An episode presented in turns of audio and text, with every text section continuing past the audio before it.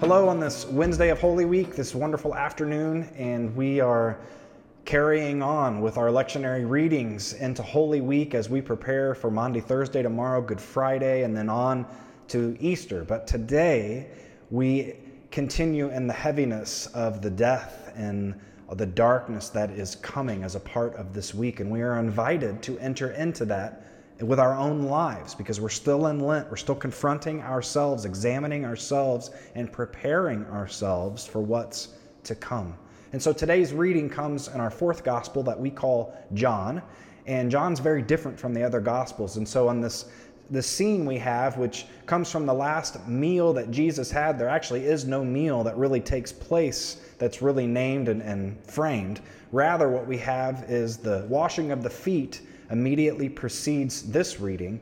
And so this reading takes place right after Jesus has stepped down from the place of host and master and has become servant and washed the feet of his disciples out of a great uh, act of love, which echoes Mary's act when she anointed Jesus' feet and then wiped them with her hair. And so we see this, this outpouring of love that just occurred, and, and Jesus has told them that they must receive this washing from Him, this extravagant act of love, that He must serve them in this way. And then we come to our reading, which is verses 21 through 35 in our 13th chapter, and it reads in the Common English Bible. After he said these things, Jesus was deeply disturbed and testified, I assure you, one of you will betray me. His disciples looked at each other, confused about which of them he was talking about. One of the disciples, the one whom Jesus loved, was at Jesus' side. Simon Peter nodded at him to get him to ask Jesus who he was talking about. Leaning back toward Jesus, this disciple asked, Lord, who is it? Jesus answered, It's the one to whom I will give this piece of bread once I have dipped it into the bowl.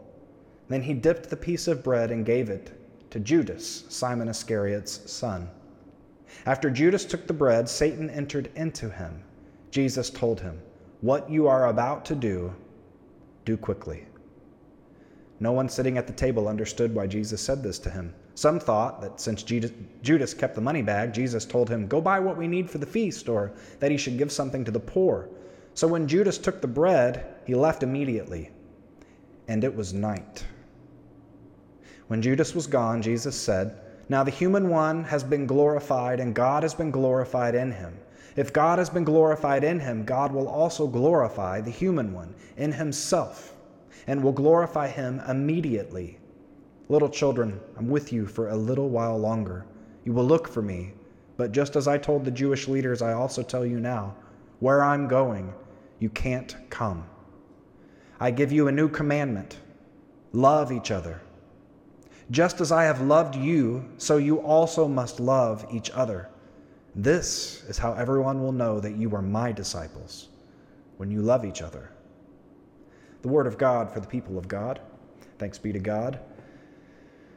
This reading is quite profound because what we find here is the hour that Jesus said has now come when the Greeks came in the reading from uh, yesterday, knowing that the time of his glorification, of being lifted up, crucified, all of that, resurrection, going to be with God, is all about to begin. It was time. And here he announces, now, now the human one has been glorified. It started, and that started the moment that Judas left. It's an interesting scene then to be followed by this talk of love. But if we examine this, kind of pull back and see what's found uh, on the grander scope of this passage rather than just these particular verses, we see that Jesus just washed the feet of his betrayer. As he told them they needed to receive this washing, Judas no doubt lifted his feet and allowed Jesus to wash his feet. And then he receives the bread, receives sustenance from Jesus, life from Jesus. And in the same moment, probably with food still in his mouth, he leaves to go and do what he must do. And in that moment, uh, Satan entered him, and which is kind of a perplexing statement because there's lots of theories about why Judas did what he did, but the fact is we don't know.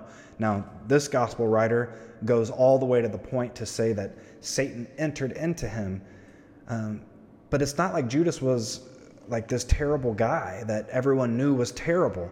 Because when Jesus says, Well, someone's going to betray me, one of you will, they didn't all look at Judas and go, Well, yeah, it seems right. Seems like something you'd do, Judas. They all looked around as if they had no clue who it was. And then, even when Jesus hands them the bread and tells them to go and do what he must do, they still think that Judas must be going to do some good deed, give something to the poor, getting food for the feast that's going to take place the next day. They don't suspect that he's going to betray them, which tells us they trusted him. Jesus loved Judas. And it's greatly disturbing to Jesus that Judas, one of his inner circle, his friends, is going to be the one to betray him. But Jesus preemptively acts and washes Judas' feet before he begins this betraying act that's going to lead to the glorification of God ultimately on the cross. But it begins in this betrayed moment. Jesus loves him anyway. That's really hard for us to hear in the passage. But with the new commandment given in the final verses, love each other. Just as I have loved you, so you must love each other. So, just as Jesus loves, washing the feet of a betrayer, we're to still love. And then he finishes it off by repeating it again. This is how everyone will know that you are my disciples when you love each other. So if we're not loving each other in this way, then we are not disciples of Jesus. At least people aren't going to know that. We find that Judas is accepting all the things from Jesus, receives the bread, the washing, but then he leaves. And the little note that seems like it's just giving us the time of day, it says, and it was night. That's not giving us the time of day. A huge theme in this gospel that we call John is light and dark. And so Jesus has just said that while the light is with you, you know, walk in the light, be children of the light, not of darkness, because you'll stumble in the darkness. And we find that Judas had been in the presence of the light, but leaves it to go do what he must do. Satan entered him and drives him into the night. And we can do that. We have that capacity. Even those of us who assume that we're really close to Jesus and can be trusted, we have the capacity for our own motivations to lead us away from the light and into darkness and to become a betrayer. We've all, it, we've all done this. And if you haven't done it, you definitely know what it feels like to have it happen to you. If a close friend, a loved one, a spouse, a job has betrayed you, you know what that feels like, and you know that you never suspected it coming, which is what makes it so troubling and disturbing. And we have that capacity. You know, I'm processing COVID 19 and you know, our nation's response, other nations' responses, all the states' responses. I'm on social media trying to keep up with all the wonderful things happening in the world as well. And I see a lot of political posts and a lot of things that don't seem very loving. And I'm not just talking about toward leaders on, on you know, the District of Columbia.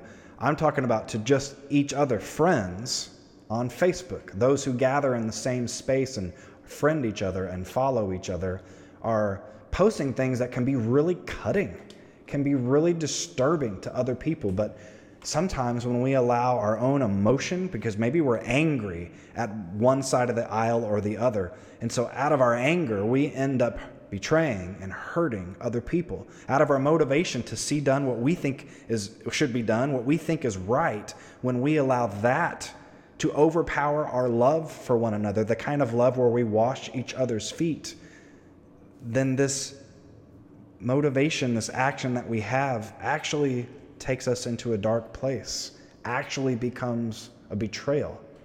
And so, as the church, we are called to go a different path.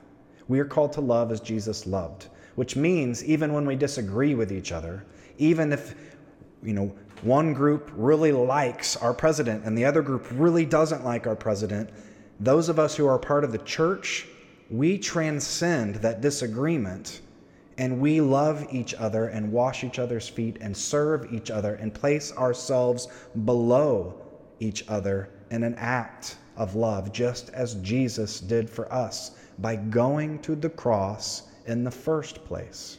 We are called to follow. It's not easy, and many of us will stumble and maybe even be led into the darkness every now and again. But I invite you, friends, to hear the commandment love each other. Love as Jesus loved.